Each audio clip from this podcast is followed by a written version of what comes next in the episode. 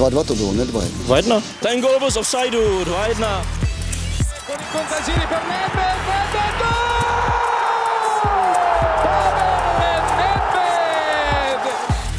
Se nebavím o tom, že to byl fotbal nahoru a dolů. Proč mi dáváte takové otázky?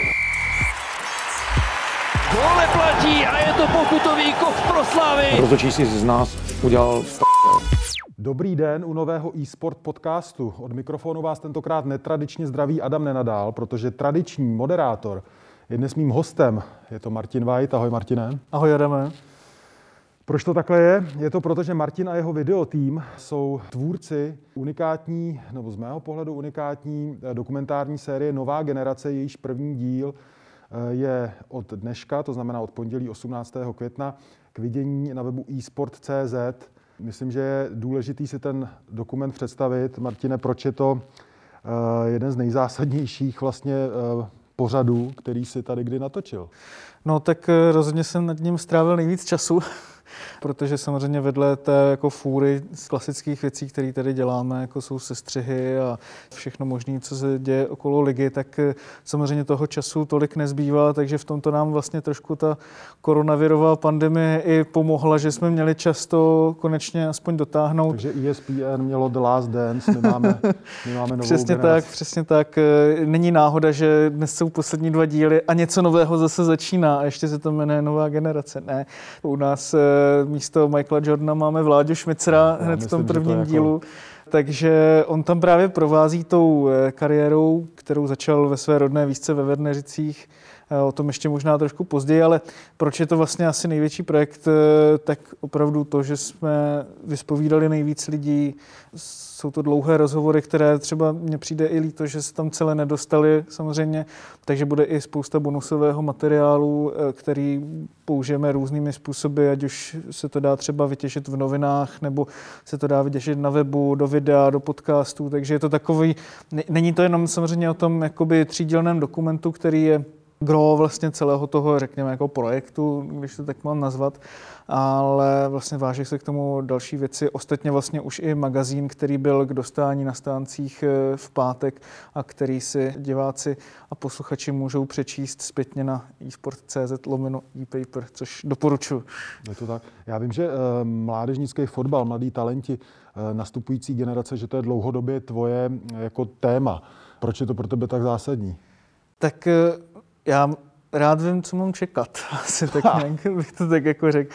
I když eh, tohle to samozřejmě nikdo nedovede před, eh, předvídat, jak to dopadne, protože samozřejmě kdo ví, jak ti kluci, co je potká v životě, jakým způsobem se vypořádají s přechodem eh, z toho mládežnického fotbalu do toho dospělého fotbalu a tak. Proto jsme se tam ani tolik nechtěli zaobírat jako individualitami, jako jednotlivými hráči, i když samozřejmě tady máme spoustu jako zajímavých mladých hráčů, ale spíš jsme se zaměřili na ten systém a ten systém je to, co mě vlastně vždycky jako strašně baví a zajímá, jak vlastně ta špička ledovce, kterými ta reprezentace vychází z toho podhoubí, který tady jako existovalo a dnes vlastně taky existuje, jak vlastně to celkový prostředí ovlivnilo to nejlepší, co tady vlastně bylo, protože člověk eh, samozřejmě často jako může mít pocit, že když vidí tu reprezentaci, jako proč se s tím mám nějakým způsobem jako identifikovat, nebo v čem já si můžu tady v těchhle z těch jako lidech, který vydělávají 100 tisíce eur a liber, v čem se s nima nějakým způsobem můžu jako propojit na nějaký jako úrovni toho, co jsem prožil a myslím si, že to jsme se tam snažili vlastně i v tom prvním díle zobrazit, jak vlastně ta cesta třeba během toho konce vlastně minulého režimu a začátku toho nového probíhala, v čem byla vlastně zásadní a formující pro to, že se tady urodil takhle silný tým okolo Karla Bricknera a samozřejmě právě Vladimíra Šmicera, Karla Poborského, Pavla Nedvěda a dalších. A jak vlastně celkově i ten systém se trošku jako zbortil, což bylo logický po pádu komunistického režimu, že tady muselo nějakým způsobem být nastolený něco nového, ale samozřejmě tím, jak tady působila určitá jako nedůvěra ve stát, který, a to si spousta lidí jako dodnes neuvědomuje, je tou jako určující složkou při té eh, sportovní výchově. Není, nejsou to ani tak jako ti samotní trenéři, když ti taky, ale je to celý to podhoubí, který působí na to, jaký tady máme hráče a to jsme se tam všichni jako snažili podle mě nějakým způsobem jako zobrazit a asi na vás divácích, abyste uh, nám potom dali vědět, jak se nám to podařilo nebo nepodařilo. No. Ty jsi zmínil ten legendární tým Karla Bricknera. Prvním dílem, eh, nebo jednou z hlavních postav prvního dílu je Vladimír Šmicer, kterého jste navštívili ve Vernéřicích. Proč právě on a, čím je podle tebe ta jeho cesta, čím symbolizuje ten odkaz téhle generace? Hmm. Uh, Vladimíra Šmicera, já jsem, když jsem si dával dohromady nějakou tu osnovu, jak by to celé mohlo vypadat, tak uh, jsem si říkal, že vlastně byl, bylo fajn zobrazit tam hráče, který je nějakým způsobem na kameru vděčný, což jako Vladimír Šmicer je a to, jakým způsobem on dokáže vyprávět, je strašně poutavý, ať by to bylo o historii hřebíku nebo něco souhlasím, takového. Souhlasím. Takže eh, to je jako jedna věc. Druhá věc samozřejmě ta, že Vladimír Šmicer pochází z vesnice a ty vesnice jsme tam chtěli nějakým způsobem znázornit, jak byly to je klíčový, téma, který mě hrozně zaujal. Klíčový, klíčový vlastně při formování té eh, fotbalové generace plus to, že se to vlastně odehrává v severních Čechách a jako samozřejmě tady existuje určitá jako to trendové jako zobrazení nějakých těch jako regionů, které jsou jako zapadlí a je tam eh, určitý jako úpadek eh, celkový jako životní úrovně, což samozřejmě tam mě to jako zaujalo asi možná v první chvíli tím, že jsem se nějak chtěl podívat do Děčína a teď jsem se jako díval, kdo je z Děčína, zrovna jako Vláďa Šmicr Děčín, že tam vlastně není ani žádný druholigový fotbalový, ani, ani hokejový tým a tak jsem si to jako všechno dával dohromady a vlastně to tak dobře zaklaplo, že vlastně i v tom druhém díle zůstáváme v severních Čechách a koukáme se tam vlastně na regionální fotbalovou akademii v Teplicích. Hmm.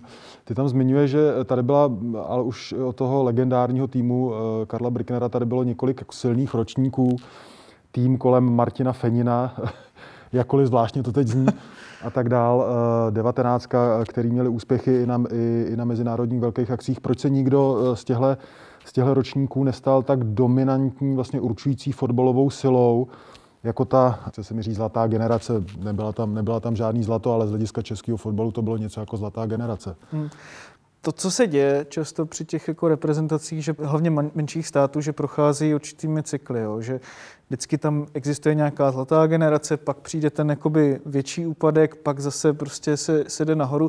Potkalo to Nizozemsko, potkalo to Chorvatsko, potkalo to spoustu jako dalších zemí, Belgii, že jo, teďka v poslední Promiň, době. Že ti do toho skáču a je ten, je ten náš úpadek, nechci říkat úpadek, ale, ale je jako třeba delší nebo kratší než ty hluché periody těchto států? Si myslím, že u Belgie je to zhruba stejný období. Jo? Jako samozřejmě uvidíme, jestli zase půjdeme jako nahoru do těch stejných výšin, jako jsme byli předtím, nebo to, to je jako samozřejmě otázka, na kterou se těžko odpovídá, ale myslím si, že prostě vždycky to trvá takových těch 15-20 let, než se jako přijde, protože většinou to funguje tak, že ti kluci, kteří vlastně přijdou do toho zavedeného týmu, tak nějak vlastně spolíhají na to, že tak už jsem tady, tak vlastně mám ty úspěchy a nemusím na tom až třeba tolik dělat, protože už jsem ta hvězda. A myslím si, že spoustu hráčů z té generace ohledně těch dvacítek, hlavně eh, z roku 2007, přesně tady tohle to potkalo, že už měli pocit, že to vlastně někam dotáhli, že už to jako dokázali.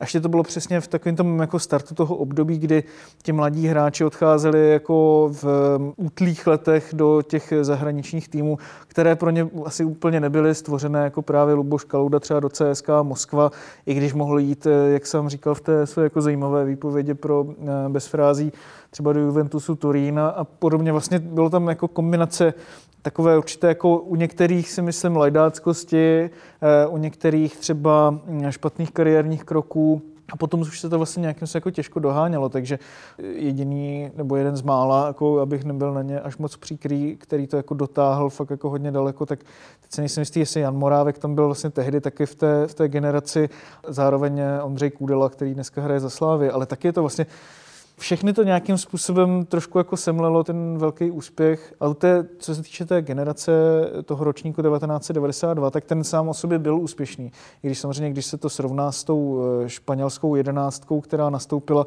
ve finále tehdy toho Eura, jestli si pamatuješ, tak tam byli třeba Dani Carvajal, Alvaro Morata, To už byl ten, no, no. Deulofeu a všichni možní, takže samozřejmě, eh, jako když se podívá člověk na tu 19 českou, tak všichni to dotáhli aspoň do Sparty, Slávě, Plzně nebo do, do zahraničí. Možná se od nich čekalo ještě víc a je otázka, jestli právem nebo ne. No, to už je potom další věc, že u nás se to dohánělo tehdy tou týmovostí, tím, že ten ročník byl dlouho pospolu. Taky možná tam někdy u nich došlo jako k horším kariérním krokům.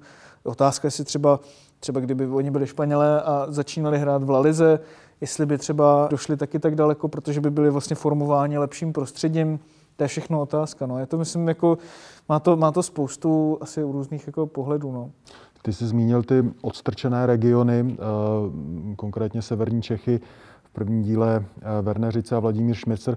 Vím, že v druhém díle Nové generace si navštívil regionální fotbalovou akademii v Teplicích.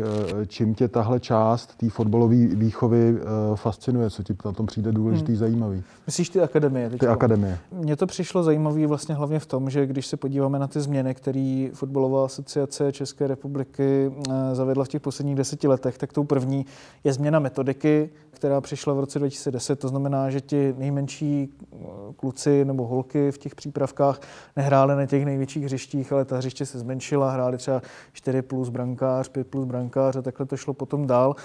Ale těch jako metodických pokynů okolo toho zase až pokud jako to správně interpretuju, teď nechci jako být eh, zase eh, nespravedlivý vůči tomu, co se udělalo. Udělalo se toho určitě jako spousta, protože tam jako hodně těch trenérů na těch nejmenších úrovních bylo jako přesvědčovaných a tak, tak eh, to přišlo jako až, až později a blbě se to ukazuje na nějakém konkrétním příkladu, jako že tak tady jsme změnili metodiku, tak co s tím. Ale u těch akademí, které byly taková jako druhá revoluce, řekněme, za těch posledních eh, deset let eh, v té výchově českých fotbalistů, tak ty už byly opravdu něco takového, jako na co si člověk může jako šáhnout, když to tak řeknu, eh, něco takového hmatatelného a bylo to vlastně tehdy pojímané, že to opravdu jako změní ten český fotbal. A teď jako, já jsem, spousta lidí si myslím, si říkala, proč zrovna akademie ve věku jenom 14 a 15 let, navíc jsou tam ty kuci jenom 4 dny, pak se vracejí do těch eh, svých týmů.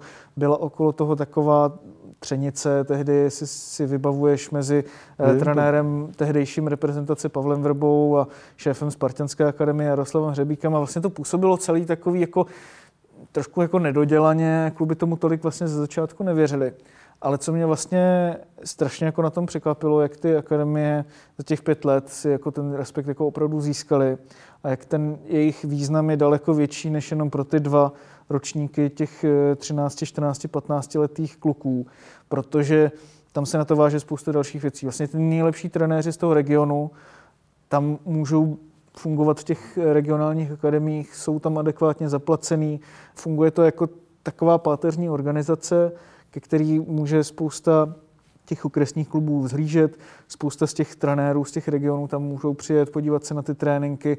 Dochází tam konečně vlastně ke komunikaci na té úrovni, kde vlastně dřív ta komunikace vůbec neprobíhala. Vlastně ty lidi se mezi sebou nebavili, nechávali si své nějaký know-how pro sebe.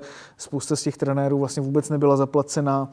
Navíc vlastně opravdu jako to, že tam dochází k tomu vyměňování těch myšlenek, tomu, že, si, že ti trenéři vlastně jezdí skautovat ty kluky. Vlastně tam probíhá takový jako určitý jako přirozený proces, vzniká tam určitá infrastruktura vlastně v rámci těch krajů, ve kterých ty regionální fotbalové akademie jako vlastně fungují. Ti mladí hráči nejenom, že jsou tam vlastně pospolu, což samozřejmě taky jako hrozně důležité, aby jako vyrůstali v tom prostředí, který je zase nějak jako posouvá vpřed, tak uh, už to, že tam vlastně opravdu si můžou šáhnout na to, jaký by to bylo, kdybych to někam dotáhnul. A ti trenéři o tom jako strašně přemýšlejí, dovedou ty věci dávat dohromady jako tréninkové moduly, dobře se tam o ně starají i v těch školách. Jako myslím si, že fakt jako zatím je spousta jako těch jakoby neviditelných lidí, a neprobíhá tam takový průvan, jako třeba v těch klubech, kdy prostě sportovní ředitel nebo majitel se rozhodne po pár zápasech vyhodit nějakého mládežnického trenéra, protože jednou se třeba prohraje 1-5 jo, a, a tak. A tam to prostě probíhá dlouhodobě a navazuje to na sebe. Má to takovou jako určitou posloupnost a je to samozřejmě jako začátek, ale je to prostě strašně důležitý začátek. No. Já si neodpustím jednu kacířskou otázku. Ty věříš na nějakou centrálně vytvořenou eh, metodiku trénování, na ty pokyny, které se rozprostřou do tě, po té hierarchii do těch nižších složek a prostě, že to bude fungovat. Takhle to si myslím ani není, jo? že oni to sami říkají vlastně eh, Karel Poborský, který právě má na starosti na Fačeru ty akademie, plus spousta dalších lidí. Samozřejmě jako jsou tam lidi, kteří nějakým způsobem jezdí dohlížejí na to, jakým způsobem se to dodržuje, nebo jak se od toho i trošku jako odvrací, nebo jaký jsou tam jako specifika. Ale myslím si, že každá ta akademie jako ty svý specifika má. Každá se to tak trošku jakoby na jednu stranu dělá po svém, na druhou stranu jako dodržuje takový ty základní principy, kterých se jako chceme držet. Ale myslím si, že to je právě naopak jakoby super v tom českém prostředí, akorát se to musí nějak jako kultivovat Aha. a převíst se to vlastně do nějaké jako přednosti, si všichni uvědomují, že tady je spousta jako cest k úspěchu a že nemusí být jako ta jediná správná, ale myslím si, že jsou tady jako důležitější věci, než než přesně tady tohleto, že jsou to ta, ta chybějící jako infrastruktura, aby jsme tady jako se nezaměřili až moc jako na takovou tu jako špičku zase ledovce, kterým jsou ty akademie, ale soustředili se právě přesně jako i na ty vesnice, malé města, mm-hmm. kde je potřeba to jako hrozně podpořit a hlavně je potřeba podpořit eh, tělocviky na základních školách, kde to mm-hmm. prostě strašně všechno začíná. No. Teď se v nové generaci eh, posuneme do třetího dílu. Eh, kde jedním ze stěžejních témat eh, eh, možnost uplatnění dorostenců v dospělém fotbale. Je tam otázka působení v zahraničních fotbalových akademiích. Jak tohle téma vidíš? No, dřív jsem na něho měl naprosto jednoznačný názor a to, že vlastně vůbec nemá smysl, aby ty kluci jako chodili do těch zahraničních akademií, protože vlastně kdo z nich se prosadil v tom dospělém fotbale na té jako úrovni, na který de facto se říkalo, že byl předtím, než odešel. Jo? To znamená, já nevím, řešila se tady jména jako eh, Dominik Mašek, Roman mhm. Macek, mm-hmm. spousta jako dalších, který třeba i Deník Sport vyhlásil třeba na úplný té špičce, eh, to po 50 českých jako talentů a potom vlastně, když to člověk vidí, tak ta jejich kariéra úplně jako nedospěla do té fáze, že by třeba byli rozhodujícími hráči v reprezentaci a, a hráli za Inter Milan a podobně.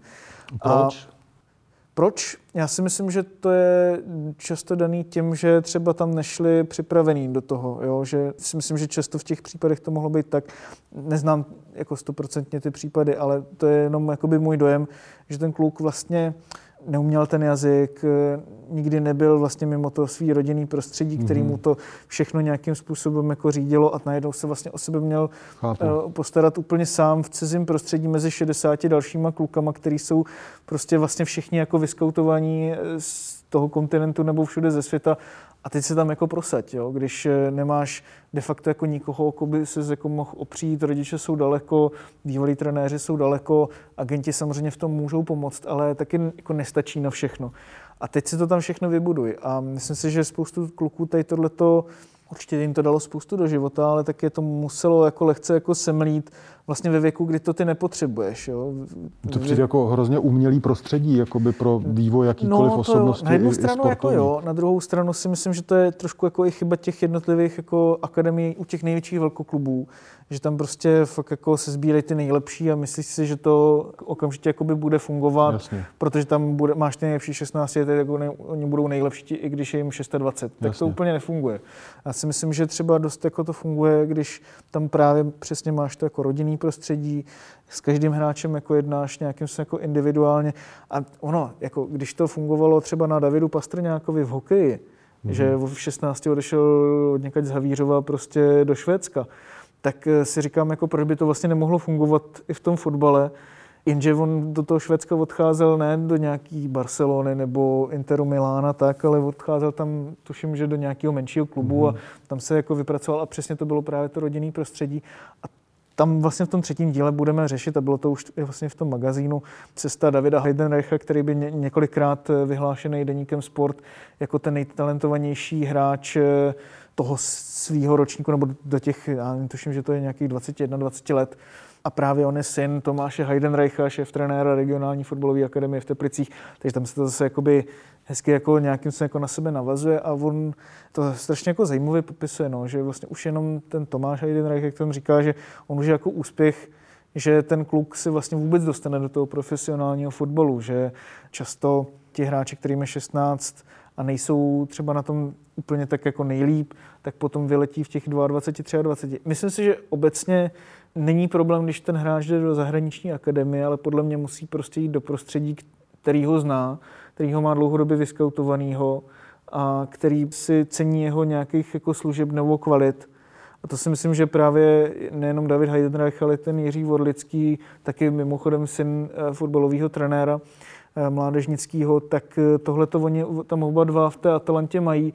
Atalanta je právě přesně na tu výchovu mládeže zaměřená, dovede se s tím nějakým způsobem dlouhodobě popasovávat v tom italském prostředí. Teď to právě zkouší i s těmi zahraničními hráči. A obecně si myslím, že to je asi možná trošku jako lepší, když ten hráč vyrůstá v tom českém prostředí, ale vůbec to nemusí být na škodu. Třeba prostě opravdu ty hráči budou eh, líp vyrůstat venku, když na to budou připraveni. A k tomu právě taky slouží ty jako akademie regionální fotbalové, protože prostě když už jsi ve 14 třeba mimo domov, musíš se sám o sebe postarat, bydlíš na tom internátu, už je to jako dost na tobě, ta odpovědnost, tak o to tím spíš seš potom připravený, abys mohl v těch 16 jít třeba do zahraničí a už tě spousta věcí tolik jako nepřekvapí, no, že si prostě složíš prádlo a, a musíš si jako někde jako trošku protloukat sám, tak eh, v tomhle tom si myslím, že ty akademie jsou taky důležitý pro tu výchovu těch mladých fotbalistů, že se prostě dřív osamostatní. No. Co překvapilo tebe, když jsi natáčel novou generaci? Co tě zaujalo nejvíc? Co, eh, co ti způsobilo největší šok možná? Nebo třeba zděšení, nadšení? Já už jsem to jako trošku zmiňoval u těch akademí, že mě vlastně překvapilo, jak důležitý pro ten český fotbal jsou už teďka. A vlastně asi mě trošku jako překvapilo, nebo jsem si uvědomil víc, jak to opravdu není jenom o tom, jestli tady máme jakoby dobrou metodiku, jo, jestli je to o tom, jako, že tady tohohle toho hráče máme vychovávat stoprocentně jako tímhle s tím způsobem a musí to být takhle, a když to takhle nebude, tak vlastně celá ta generace bude jako v háji a nebudeme tady mít jako správný fotbalisty, což je samozřejmě důležitý. Ale ve chvíli, kdy vlastně jako jasně, máš už určitou jako skupinu hráčů, ty můžeš takhle rozvíjet a třeba se z nich někdo jako prosadí. Ale ty nemůžeš mít jenom jako jednu skupinu jako malou těch hráčů, protože třeba taky jeden rok vylítne pět, jeden rok nevylítne nikdo. Ty potřebuješ, aby ta základna byla co největší. A k tomu ti právě přesně bude pomáhat to, že tam budeš mít ty kluky, holky, táty, mámy, prostě dědy na těch vesnicích, kde ten život nějakým způsobem funguje. A to už jako není úplně věc, kterou může ovlivnit samotný fotbal. To je prostě průvodní jev toho, jak vůbec ta společnost dneska funguje, že ty vesnice se vylidňují, že tam ta infrastruktura zdaleka není tak dobrá jako dřív. Lidi vlastně z vesnic dojíždějí do měst, tam pracují. Ty vesnice jako takový vlastně neexistuje tam takový život, jaký tam byl dřív, který třeba spoustě lidem možná i na těch vesnicích vadil, protože se jako považovali za svazující, když se každý s každým zná a je to taková jako drbárna nebo nevím co, ale vlastně pro ten fotbalový život to bylo strašně důležitý, protože se tam přesně jako formovala ta generace hráčů okolo Vladimíra. Šmicra. No, no, no, jako oni tam prostě chodili si přirozeně zakopat hmm. na ty plácky nebo ty hřiště, chodili sportovat e, i jinak než jenom fotbalově, že tam hráli hokej, vybíjenou, volejbal, všechno možný, dokonce tam lyžovali, že jo, a všechno, takže tam máš jako vlastně všestranou sportovní průpravu, se 4-5 hodin e, venku a když tohle to vlastně dneska na těch jako vesnicích nemáš, kdy těch týmů, který dneska hrajou, já nevím, okresní přebory a tady tohle to všechno, je daleko méně než třeba před těma 10-20 rokama. To už si ten svaz dneska uvědomuje, proto vlastně taky založil tu svoji grassroots organizaci, která se přesně tady o tohle jako zajímá. A je to vidět vlastně i na počtu reprezentantů, jo, což mě vlastně jako asi možná nejvíc já jsem tak jako trošku čekal, ale stejně to vlastně hrozně zarazilo, kolik těch tehdejších hráčů z Euro 2004 vyrůstalo až do svých 12 let na vesnicích nebo na malých klubech, na maloměstech. Tehdy tuším 13, pokud, hmm. protože někdy někdo mohl jít už dřív jako pryč nebo to. Takže řekněme třeba těch 13. A v té současné reprezentaci je to jenom pět kluků. Takže tady hmm. se vlastně hrozně ukazuje, jak se to jako centralizovalo, jak je to hrozně na těch rodičích a jejich představách, co z těch kluků jako chtějí mít. A ti kluci často třeba víc než dřív jako zjistějí třeba v 16, že vlastně to chce dělat ten táta a oni až tolik ne. A že to až tolik třeba nebaví, jako jak eh, by si bývali mysleli. To je blbej scénář pro rodiče i pro děti. Asi tak nějak. Takže Kameveda, eh, pana Zachy taky jako kolikrát nemusí jako fungovat eh, stoprocentně, hmm. protože třeba i ten samotný kluk si může uvědomit, že to tolik jako nefunguje. A právě co jsem teda, k čemu jsem se chtěl dostat, je to, že ta přirozená cesta, která tady fungovala, byla vlastně daleko důležitější než jakákoliv metodika světa, když to tak jako řeknu. A je to vidět třeba i dneska, jo? když se podíváš na počet těch eh, často jako fotbalistů z imigrantských čtvrtí z Bánlie v Paříži, z Jižního Londýna. Těch je jako strašná spousta, všichni to jsou jakoby hráči, kteří dovedou něco, co třeba nedokážou jiní hráči na světě protože prostě je tam přesně to prostředí, kde oni sice nemusí se strachovat eh, o svůj život nebo eh, o to, jestli dostanou najíst, jako by to bylo třeba v Africe nebo v Jižní Americe, nebo že je někdo nevyskautuje, protože ta infrastruktura tam je, ale zároveň je tam taky obrovský hlad a obrovská motivace se prosadit ale furt tam je to přirozený prostředí těch fotbalistů v těch klecích, který často není vůbec jako ani nějakým jako řízený trenérama, ale tam se dokážou porodit nejlepší hráči typu Paula Pogby, eh, Antonyho Marciala, dřív Thierryho Henryho, že i Zlatan Ibrahimovič, tvůj oblíbenec, vyrůstal přesně v takovémhle prostředí. Eh, Nemůžeš vzít ghetto z kluka. Takže, takže přesně tak. Ale ty pouliční gengy, jak to sám nazval i Vladimír Šmicer, tak vlastně ty tady jako existovaly přirozeně za těch, eh, nevím, ale vlastně už i dřív, jako Pepi Bican eh, nebo Matias Sindelar, potomek eh, českých imigrantů ve Vídni. To jsou přesně tyhle ty produkty těch plácků, těch jako imigrantských českých čtvrtí ve Vídni. To byli nejlepší fotbalisti světa svého času a přesně potkalo to samé, co dneska potomky dětí jako z Afriky, z Jižní Ameriky a tak. A tohle to nám prostě tady jako u nás nějakým se jako schází k tomu, aby jsme tady měli vlastně přirození prostředí pro to, aby se ty děcka eh, vychovávaly i bez, eh, bez trenérů, jak když to tak řeknu. A jako samozřejmě, oni, když máš tak dobrý akademie jako třeba ve Španělsku, tak dobrý trenér, kde jsou asi opravdu jako ty trenéři už jako nejdál, jsou nejlepší na světě, tak tady nemusíš mít jakoby imigrantský čtvrti, abys byl úspěšný v tom fotbale. V tom Německu to pochopili, že potřebují vymyslet systém, který ty kluky jako chytí ale už to mají přesně propracovaný od těch základek, že tam mají ve Francii mají víc hodin tělocviku, zavádí to i jinde. Na prvním stupni se ty učitelky a učitelé prostě bojí dělat třeba gymnastiku nebo atletiku, protože ty děcka mají zodpovědnost a bojí se, že jim se jim něco stane. Jo? Což eh, se třeba dá řešit tím, že když ty trenéři, kteří dneska nedostávají tolik jako zaplacený, kdyby třeba chodili, bylo to státem nějakým jako řízený, a kdyby třeba chodili do těch škol na ty první stupně dopoledne přesně takhle mohli nejenom teda pomáhat těm učitelům na prvních stupních, dělat ty tělocviky rozmanitější, ale zároveň by už mohli skautovat ty zajímavý jako mladý kluky a holky, který by třeba měli dobrou průpravu na atletiku, na fotbal, na hokej, na cokoliv jiného. A tedy ta určitá posloupnost, která existuje jinde v Evropě, tak by tady u nás fungovala taky. A už se o to snaží lidi. A tohle je to, to nejdůležitější, že musíme začít od těch jako úplných jako základů, a když ty základy mít jako nebudeme, tak eh, tady je vlastně, neříkám úplně jedno, co, co se bude dělat, protože to je samozřejmě taky strašně důležitý. Ale musíme nejdřív eh, začít tady u tohohle toho, což ten fotbal samotný může ovlivnit, ale hlavně to ovlivní teda stát. No. A já vás zvu ke sledování dokumentární série Nová generace, jejíž první díl je od pondělí 18. května k vidění na webu eSport.cz. Martin White. Díky. 2-2 to bylo, ne 2-1. 2-1. Ten gol byl z offsideu, 2-1. Con i contagiri per Nedved, Nedved,